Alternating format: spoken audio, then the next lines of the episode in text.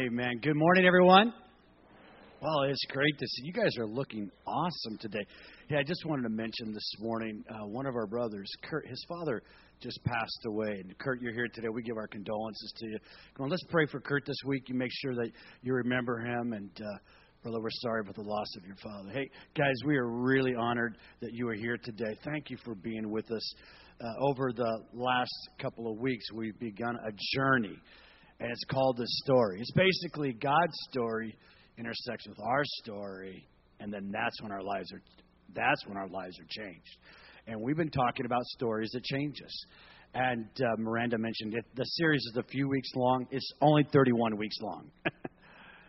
it's only 30.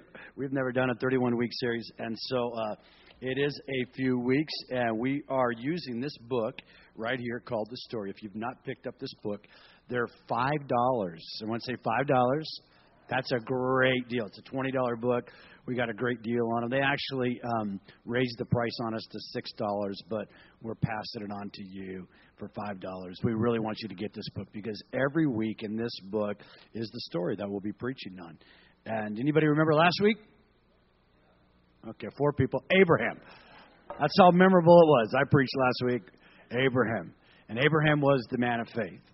This morning, it really is a great privilege, and one of the things that we're going to do to keep this engaging over the next uh, over the next 29 weeks now is uh, we're going to have different people communicate God's great story to us. And this morning, I want to introduce to you a young man that came to our church. Uh, he was he was even younger than he is now. I mean, I'm thinking, wow. But I've watched this young man. I watched God's hand upon his life over the last seven years. I've uh, I've had the privilege of being at his wedding. I've watched his children born, and uh, and it's been amazing to see what the Lord has done in his life. He volunteers in our in our youth ministry. He graduated from the University of Central Florida with a business degree. He's running a, a store up in Daytona for Metro PCS. He's a great dad. He's a great man of God. He's a great communicator of the gospel. And he's my buddy. He's a brand new deacon here at City Church. And Keith Tominski is going to come and preach the gospel to us this morning. Come on, give Keith a great big hand as he comes this morning.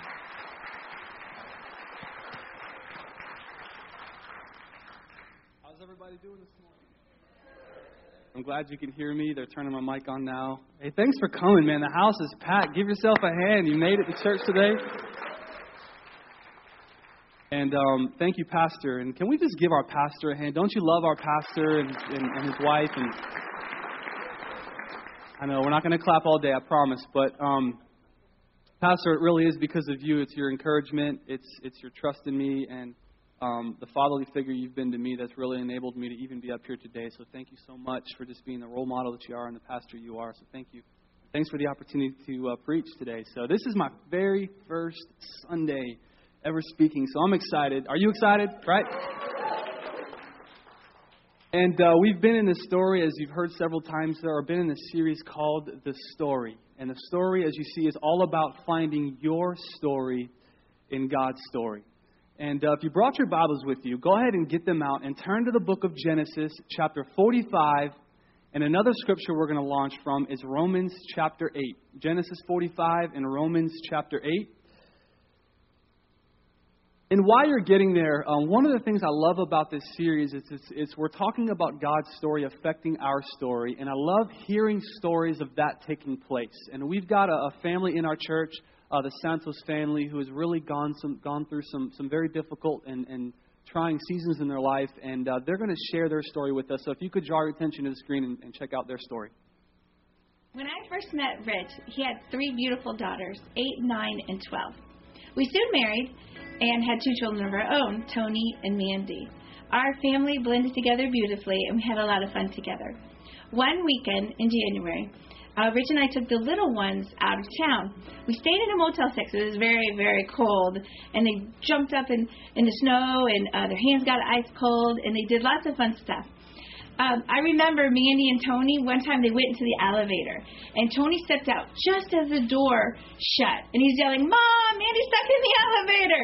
Rich ran so fast up the stairs, I've never seen him run so fast. It was only two floors, but she was only two, and it was so funny. We left the hotel to go get something to eat, and I said, Wait, wait, there's so much snow, it's so beautiful. Stop, I want to grab a picture. And reluctantly, Rich stopped and posed for the camera. And he grabbed the kids, and then we all went to the mall, and we went off to our appointment. Well, we got on a toll road after that, which is pretty mundane event. But right before we went to pay our toll, a semi truck rolled over the top of our car and killed Mandy instantly. I was on the side of the road, my neck was broken, I was bleeding from my eyes, and my wife almost had her arm ripped off. Something hit her head so hard she thought she was still in high school. Angels covered Tony in the back seat because he escaped without a scratch. Rescue workers transported us, and we were in the hospital for weeks. In a moment, our lives changed forever. We survived an incredible, unexpected tragedy, but throughout it, we knew God was sovereign. There was a purpose. We knew God never promised us that life wouldn't be perfect we wouldn't have heartache, but He did say that joy would come in the morning. God did promise that He would never leave us nor forsake us. And He promised to wipe away every tear. And He did. His presence was with us always. It was amazing, supernatural. Circumstances didn't dictate our faith. God stood true to every promise. He showed up in an amazing way. If death couldn't steal our faith, then nothing can. Wow, amazing. Santos family, if you're here, thank you for sharing that story, man. That's just amazing. And um, you know, what do you say if you're a parent? You know, your greatest uh, your greatest fear is losing a child. I mean, it's I can't think of a worse thing to happen. And um, just to see what God's done through their story um, is just remarkable. It's amazing. It's inspiring to me, and I just want to thank them publicly for uh, for being open and sharing that story. And uh, the, the, the key point of what I want to say today is this, and I want to give you my key point, my key thought right up front. It'll tie everything together that we're going to talk about today. So I would encourage you to write this down. But the big idea of the message today is simply this trust is a choice, not a result. Say that one more time. Trust is a choice, not a result. Can we say this together, church? Can we do that on the count of three? Ready? One, two, three. Trust is a choice and not a result. The story of Joseph is found in the Bible. We're going to talk about Joseph as you've already heard today. It's found in the Bible in the book of Genesis from chapter 37 to chapter 50. Whole lot of Bible it covers. And I love the story of Joseph because it perfectly illustrates how, how God's story connects with man's story and ultimately our story today. Um, I figured I wouldn't read the entire 13 chapters this morning. I figured some of you would want to eat some lunch today. So, what I'm going to do is summarize it for you. Okay with that? All right, great, great. So, Joseph was the favorite child of, of a man named Jacob. Okay, he was one of 12 children to Jacob. Okay, he was the favorite child. As you can imagine, in that type of setting, being the favorite child in any home, there's, especially with 12 children, uh, there's some civil rivalry that takes place in this home, okay, as you can imagine. And so uh, jo- uh, Joseph is clearly and evidently, if you read the story, he is absolutely, undoubtedly the favorite child. Uh, Jacob gives him coats that he doesn't give to any of his other sons. He just treats him um, differently. And so it's, it's very evident in the scriptures that he is the favorite, right? And, and so to make matters worse, um, if you read the story of, of Joseph, he has two dreams. And he openly shares these two dreams, which wasn't a very bright idea. Um, but these two dreams basically boil down to him being superior over all of his brothers and all of everybody else. And he shares this with his brothers just to make matters worse. His brothers were already mad. They already didn't like him. And now he's telling stories of how he's better than them. As you can imagine, it just takes it to a whole new level, right? And so now some of his brothers are just ticked. They don't like him. And so they actually put together, some of them want to actually kill him. So they're out tending sheep, doing what they do. Uh, Joseph or Jacob wants to send Joseph out to see what they're doing. He sends them off. The brothers see him coming from a distance. They spot him in his brightly colored coat. Of course, he's sporting it. And so he gets to where they are, and, and his brothers come up with a plan as they see him approaching in the, in the distance to just kill him. Right? And so they come up with this plan, and, and in the process of, of talking through this, um, one of his brothers, uh, Reuben, stops and says, "Whoa, whoa, whoa, whoa! Let's let's not kill him. Um, let's let's let's just throw him in this pit." So that's what they do. So he approaches. As soon as he approaches, they rip off his clothing, they rip off the robe, they throw him in this pit. Uh, and while they throw him in this pit, one of his other brothers, named Judah, uh, looks in the horizon. He spots a caravan of, of Ishmaelites coming in the distance. They're carrying goods and spices and things. And so he has this novel idea hey, let's, Let's sell him. Let's sell him into slavery. And so that's exactly what they do. Uh, they sell him into slavery. And so once they do that, they instantly know, okay, we've got to cover this up somehow. And so what they do is they take the clothing, the robe that, that they ripped off of Joseph, they dip it in goat blood and take it back to their father and say, Dad, we found this. Is this your son's? It's covered in blood. He, he, he, confirms that it was his son's. He says, okay, we think a ferocious animal got a hold of him. As, so as you can imagine, his father is distraught. He's upset. His son is dead. His most prized possession, right? His son is dead. And so, and so Joseph is now not dead, but he's now enslaved, right?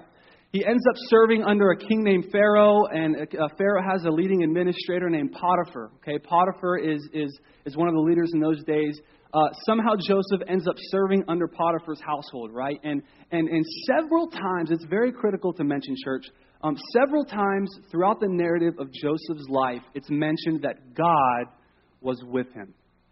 In the strangest, most bizarre times, right? Like he's in the pit, God was with him.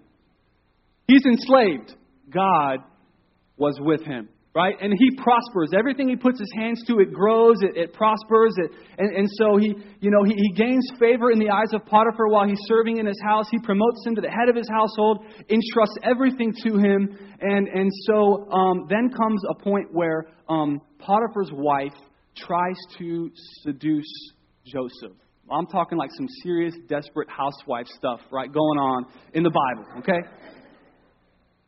She literally, if you read the Bible, she literally gets him in a corner and rips off his clothing, right? He runs out of there. He's like, I can never defile my God. I can never defile my king and do this. He gets out of there. She still has his robe. She's mad. He left. He, he got out of Dodge. And, and she ends up framing him. She goes to her husband and says, Look, I've got his robe. He tried to assault me. When he heard me scream, he ran. So what happens? If you know the story, Joseph um, gets, uh, as you can imagine, Potiphar is upset Somebody tried to assault his wife, as any, uh, any one of us would be. And so he, he, he has Joseph put in prison. Spends two years in prison. In church, it's critical to note, again, the Bible says, and God was with him. He spends a few years in prison, and uh, amazingly, again, he ends up getting favor with the prison warden. He actually um, gains some favor with him. He's put in charge of the entire operations of the prison. Somehow, everything this man puts his hands to, man, it just prospers and grows. And so um, he's in prison. He meets a cupbearer and a baker who served Pharaoh, and, and he ends up interpreting their dreams. God gives him an ability to interpret dreams. And so that's what he does. Somehow, Pharaoh has a dream at some point, several years as he's in prison. Pharaoh hears of Joseph's ability to interpret, so he calls Pharaoh to interpret his dream. Okay, we're almost done. You got me? You with me still? And so, um, and so he calls him in to interpret his dream. And his dream basically meant, according to Joseph, that there would be seven years of harvest and seven years of famine. And he basically told Pharaoh, You need to have the right leader in place to ensure that when the seven years of famine come, there's no lack. He says, Great. He says, Great. So you're the man, you've interpreted my dreams. No one else has been able to do that. So guess what? You're it. You're the leader. So Joseph goes within like a 24 hour period, a very short amount of time, he goes from being a slave in prison to second in command in all of Egypt. Crazy, right? And so he, the famine starts, the famine hits the land, and, and there's people coming from all over trying to buy goods and get things and just trying to survive and get through the times. And guess who shows up? The brothers. Oh yeah, man. I don't know if it was if, if I was in this story. I, my first thought, man, when I see my brothers coming, oh snap. I'm second in command in Egypt now, baby you wait and see what's coming to you, right? I mean, what you did to me was nothing compared to what, what I'm about to do to you, right? And, and, and here we find ourselves in Genesis chapter 45, and I want you to catch his response. Go ahead and put that up there on the screen. Genesis chapter 45, verses 4 through 8. Listen to his response the moment his brothers show up. He says, Please come closer, he said to them. So they came closer. He said again, I am Joseph, your brother, whom you sold into slavery in Egypt. Can you just imagine the shock and awe the brothers are feeling in this moment? Like, what is about to happen? This is about to get crazy, right? He says this in verse 5. This to me is just so crazy that he would somehow be able to say this. He says, But don't be upset and don't be angry with yourself for selling me to this place. Listen to this. It was God who sent me here ahead of you to preserve your lives. Wow. The famine that has ravaged the land for two years will last five more years, and there will be neither plowing nor harvesting. God has sent me ahead of you to keep you and your families alive and to preserve many survivors. Come on, I want to meet this Joker when I get to heaven, man. I just I've got some questions for Joseph. It's just an amazing story. And and and the punchline verse of the day though, the verse that I want you to take away with you, write this down, man. My prayer is that this verse would become a just a pillar for you, a pillar of faith for you. It's our punchline verse, and it's simply this. It's found in the book of Romans, chapter 8, verses 28.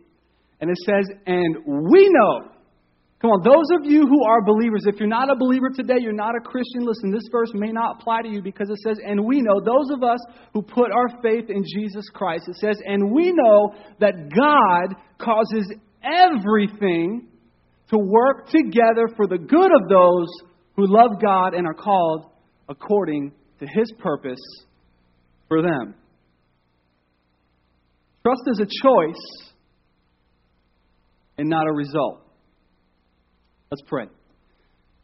God, we thank you, God, for your word. We thank you for the power of it to literally change our life.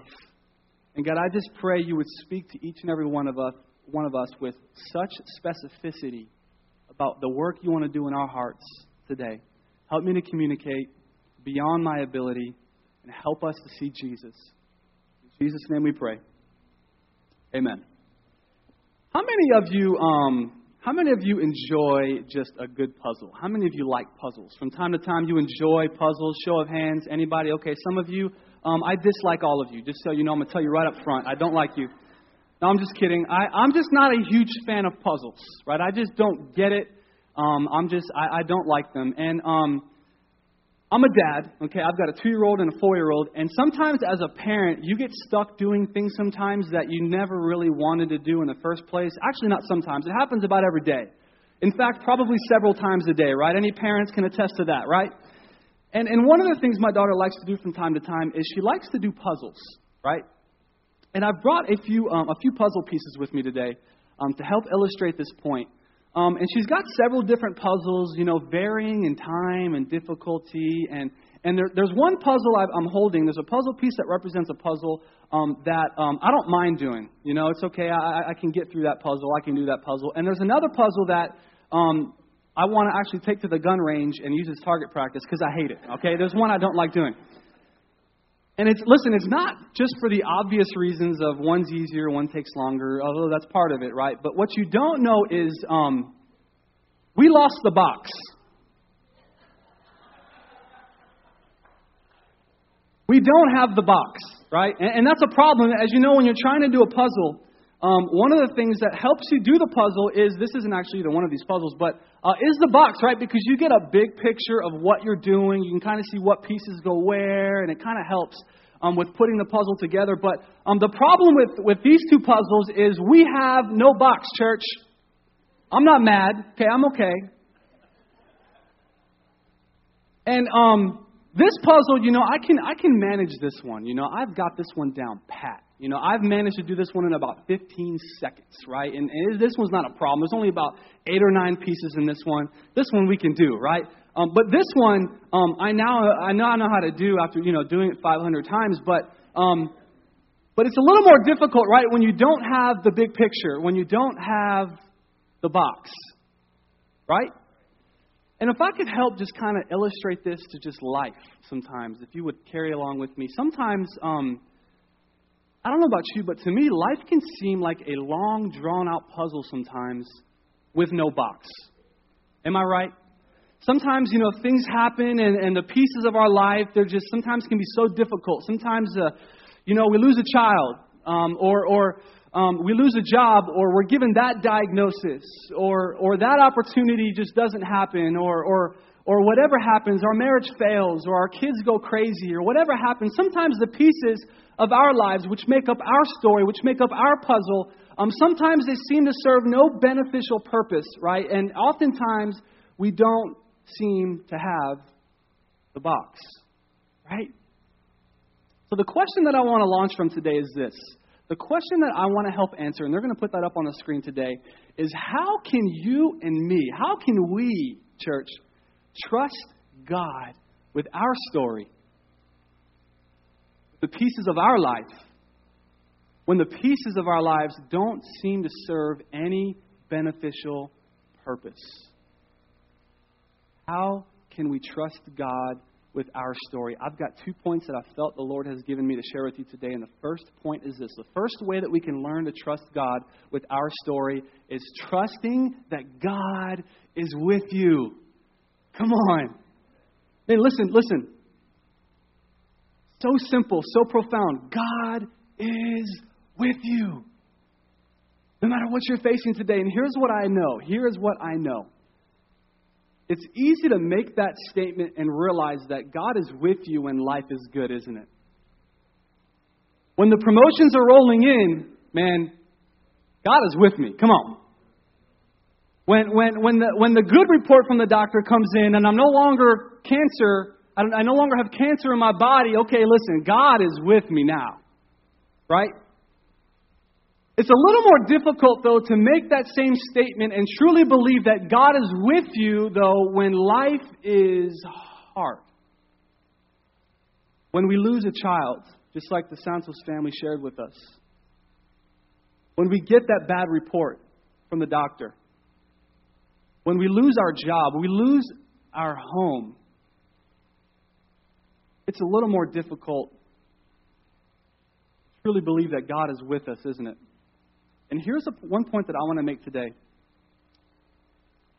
suffering will either make you bitter or better. There is no doubt, church, you will experience suffering and pain in your life, and it normally has two results in the lives of people. It either makes them bitter or better all throughout the story of Joseph, as we mentioned, throughout the narrative of Joseph's life, it, it, it is noted that God was with him. And I want you to know, church, today, one of the things that I feel is my assignment to tell you this morning is that no matter what you are facing today, God is with you. Amen. I want, to, I want to make note of Genesis chapter 42, verses 21. If you could put that up on the screen. This is the first uh, suffering that we read of in the story of Joseph. This is the first time he, he kind of endures some suffering here. And I want to just make note of something here. So Genesis 42, 21 says, um, Speaking among themselves, they said, Clearly, we are being punished because of what we did to Joseph long ago. This is his brothers talking. Catch this, though. We saw his anguish when he pleaded for his. But we wouldn't listen. And that's why we're in this trouble now. I don't know about you, but when I read this verse and I read the, them saying that we literally we saw his anguish when he was pleading for his life, I almost get a mental picture of Joseph, man, as he's in that pit, just pleading for his life.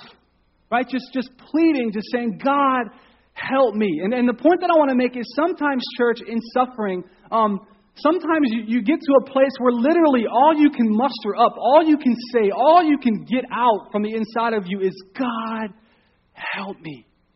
I don't know if you've ever had a God help me moment in your life, but I can remember in, the, in, in, in my life a time a, a couple years ago when I was working and my wife called me at work, and I can literally remember what I was doing, where I was, everything. I just I just remember, and uh, she called me and she was just distraught in tears on the other end of the phone. Babe, what's, what's wrong? And she said, you know, the, the doctors say she's got the symptoms of, of a disease called cystic fibrosis, and they want to test her for it, and, and it, it just doesn't look good. And I'm like, well, I, I didn't really know what it was. I said, well, babe, that doesn't sound good, but but what is that? What does that mean? And she began to tell me what it meant, and and you know, she said, you know, it's just it, when your body is unable to absorb the nutrients, it doesn't absorb the food. And she's like, a lot of people um, have it, but, but a lot of people don't live past about the age of 30 with this. And as you can imagine, having a child, the thought of your child not living past 30 just wrecks you. I can remember being in one of those moments in my life where I didn't have the words to say.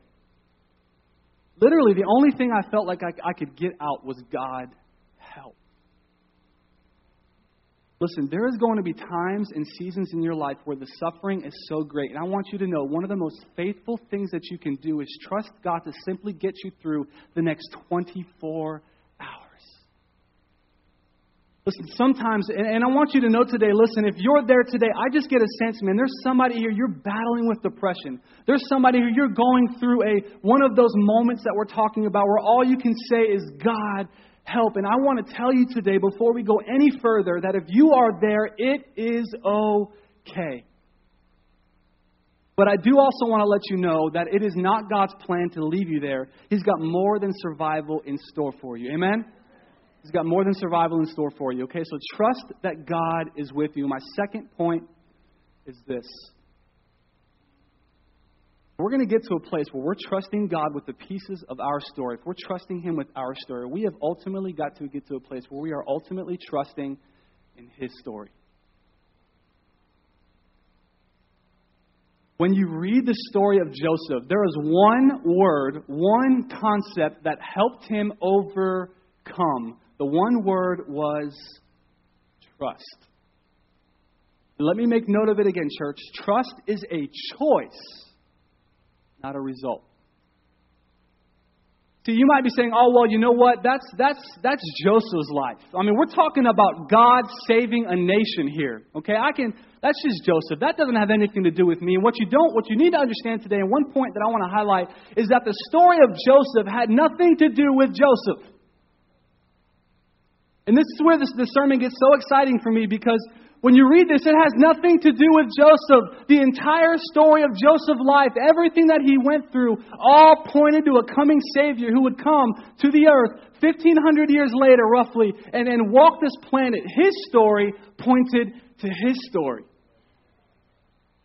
Joseph, Joseph was betrayed by his brothers. Jesus was betrayed by his brothers. Joseph escaped to Egypt to escape death. Jesus, when he was a boy with his father, escaped to Egypt to escape death.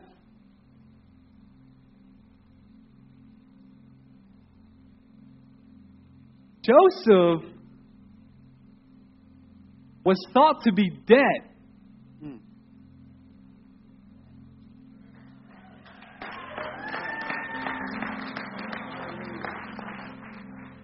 Joseph was thought to be dead only to discover that he would be the provider for all of his family.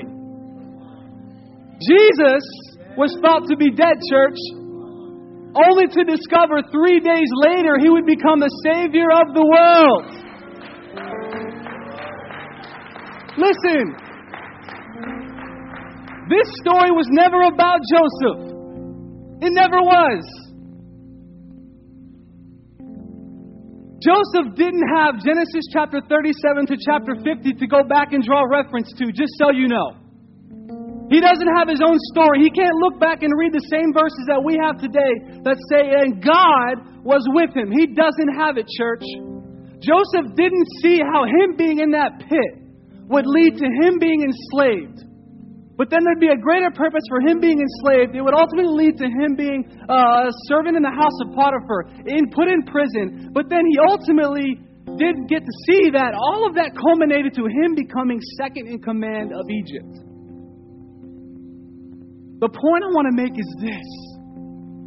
You, t- you don't see how the pieces of your life are going to connect and culminate to this, this story. How can this be something beautiful? How can God take my mess and make something out of it? How can God take this failure? How can God take this mess and make something out of it? I want to tell you something. Your story is not even about you. You're not too old. You haven't messed up too much. You haven't gone too far. Come on, if you're here today, if you're sucking oxygen, you're in this place, listen, God is not dead. He is still writing your story. He is still writing His story. And it's up to you what story you want to have Him write. Come on.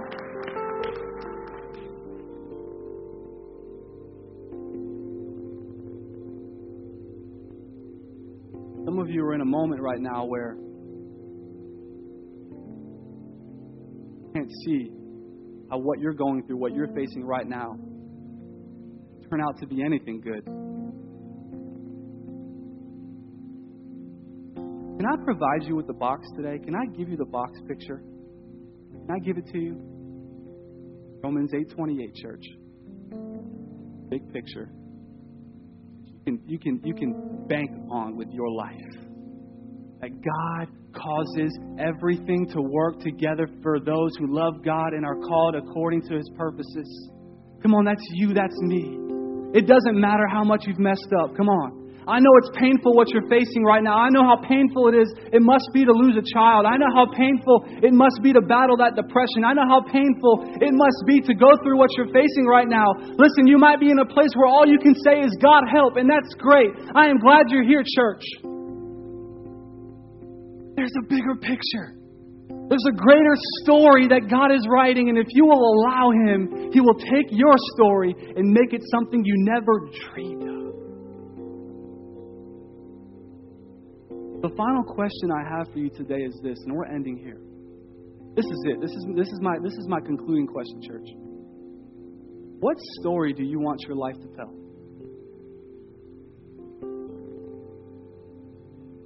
Whenever I meet with young people, and I've got the privilege, man, I love working with your students, man, at this church. I love working with the students of this church. And sometimes I get asked questions like, I'm struggling with this. I don't know quite how to get over it. Or, you know, I, should I make this decision? Should I go that route? Should I do this? Should I do that? And often the question I come back to is I flip it on them and I say, Well, what story do you want to tell? When it's all said and done, what story, church, do you want your life to tell? Do you want it to be a story of trust where you allow the suffering to make you better or, or bitter? Because trust, our key point, trust is a choice. You bow your heads with me this morning, all across this place.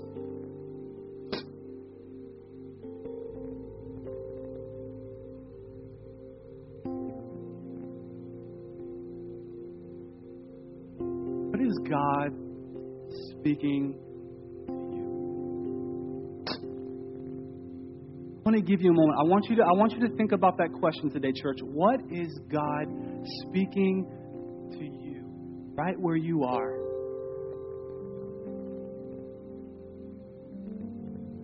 There's somebody here and you've never made a decision to put your trust in Jesus. I want you to know this morning Jesus died for your sins so that you can trust. Get to trust today. Maybe that's you. Maybe you're here today and you've never made that decision to put your faith in Jesus Christ. Listen, this is for you. Maybe that's you. Maybe you're here and you've kind of drifted and you've done your own thing for a little while and maybe you feel God just calling you back to Himself. Maybe God's speaking something to you totally different, something that was not even mentioned in today's message. Whatever it is, what is He speaking to you?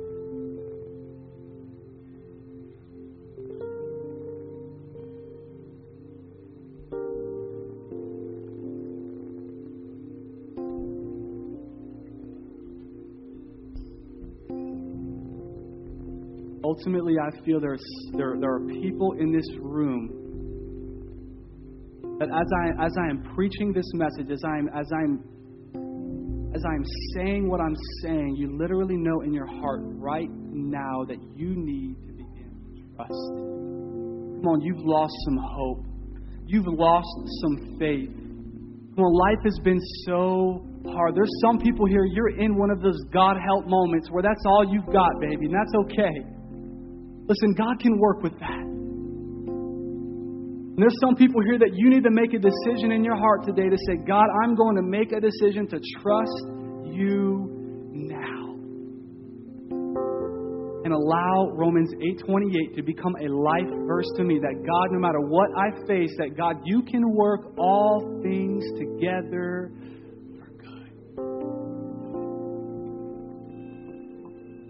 that's you, if God is speaking something to your heart, just go ahead with every head bowed and every eye closed. I want you to just let me know if you're here. Just go ahead and lift up a hand. If that's you in this place and God is speaking to you to begin to trust in Him, you need to begin to trust in Him and put your faith in Him on the count of three. I'm going to ask that you lift your hand. One, two, three. So I know who I'm praying for. Anybody in this place, come on. I see those hands everywhere. I see those hands going up. God, this morning we, we marvel at your grace. God, we're, we're, God, we're enamored, God, by your love, by your grace, by the fact that you give us another chance. God, we thank you that you went to the cross 2,000 years ago, God, so that we can trust you. God, we can put our hope and our faith in you. God, and I thank you for those that are here today that are making that decision to put their trust in you for the very first time. God, I pray that they would sense your love, sense your grace, sense your forgiveness, God, as they draw unto you. And God, I pray for every person that at the sound of my voice knows deep within them, God, that they, they know that they know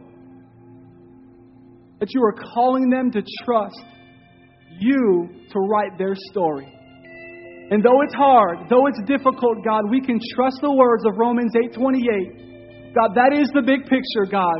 That you work all things together for good for those that love you and are called according to your purpose. God, and we celebrate you. We celebrate what you're doing in our lives, God. We celebrate the fact that our best days are ahead, God. Though the times may be dark, though the times may be difficult, though the times may be hard, God, we know, God, that better days are to come because you work all things together for good for those to those that love you and are called according to your purposes. God, we thank you. And I pray that as we leave this place today, God, Romans 8:28 would be the big picture that we can never take our eyes off of. In Jesus' name. Amen.